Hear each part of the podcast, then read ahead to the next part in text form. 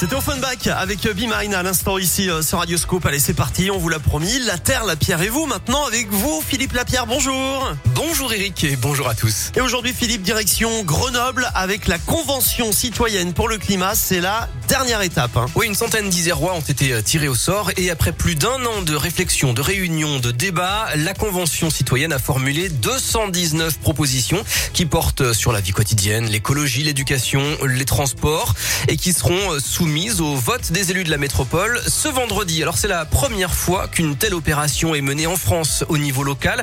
On se souvient hein, bien sûr de la Convention citoyenne pour le climat lancée en 2019 par Emmanuel Macron. Le chef de l'État avait promis de les transmettre sans filtre à l'Assemblée, mais finalement 90% des propositions avaient été jetées à la poubelle.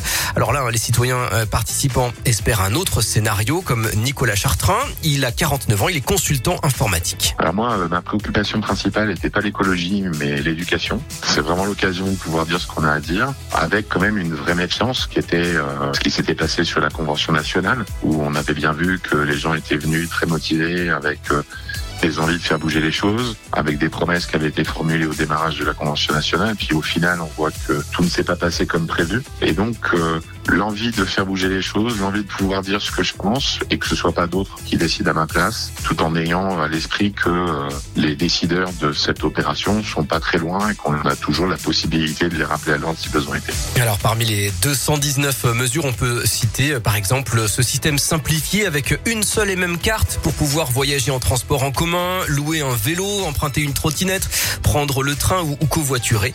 Un comité de suivi va être mis en place après le vote pour vérifier que les mesures adoptées sont bien appliquées. Merci beaucoup, euh, Philippe. La Terre, la Pierre et vous est à retrouver en replay sur radioscoop.com. À plus, Philippe. Salut Eric, à plus. La suite, juste avant de retrouver, tu connais la chanson à partir de midi, c'est avec euh, Ed Sheeran, Eyes Closed et avec Chilo.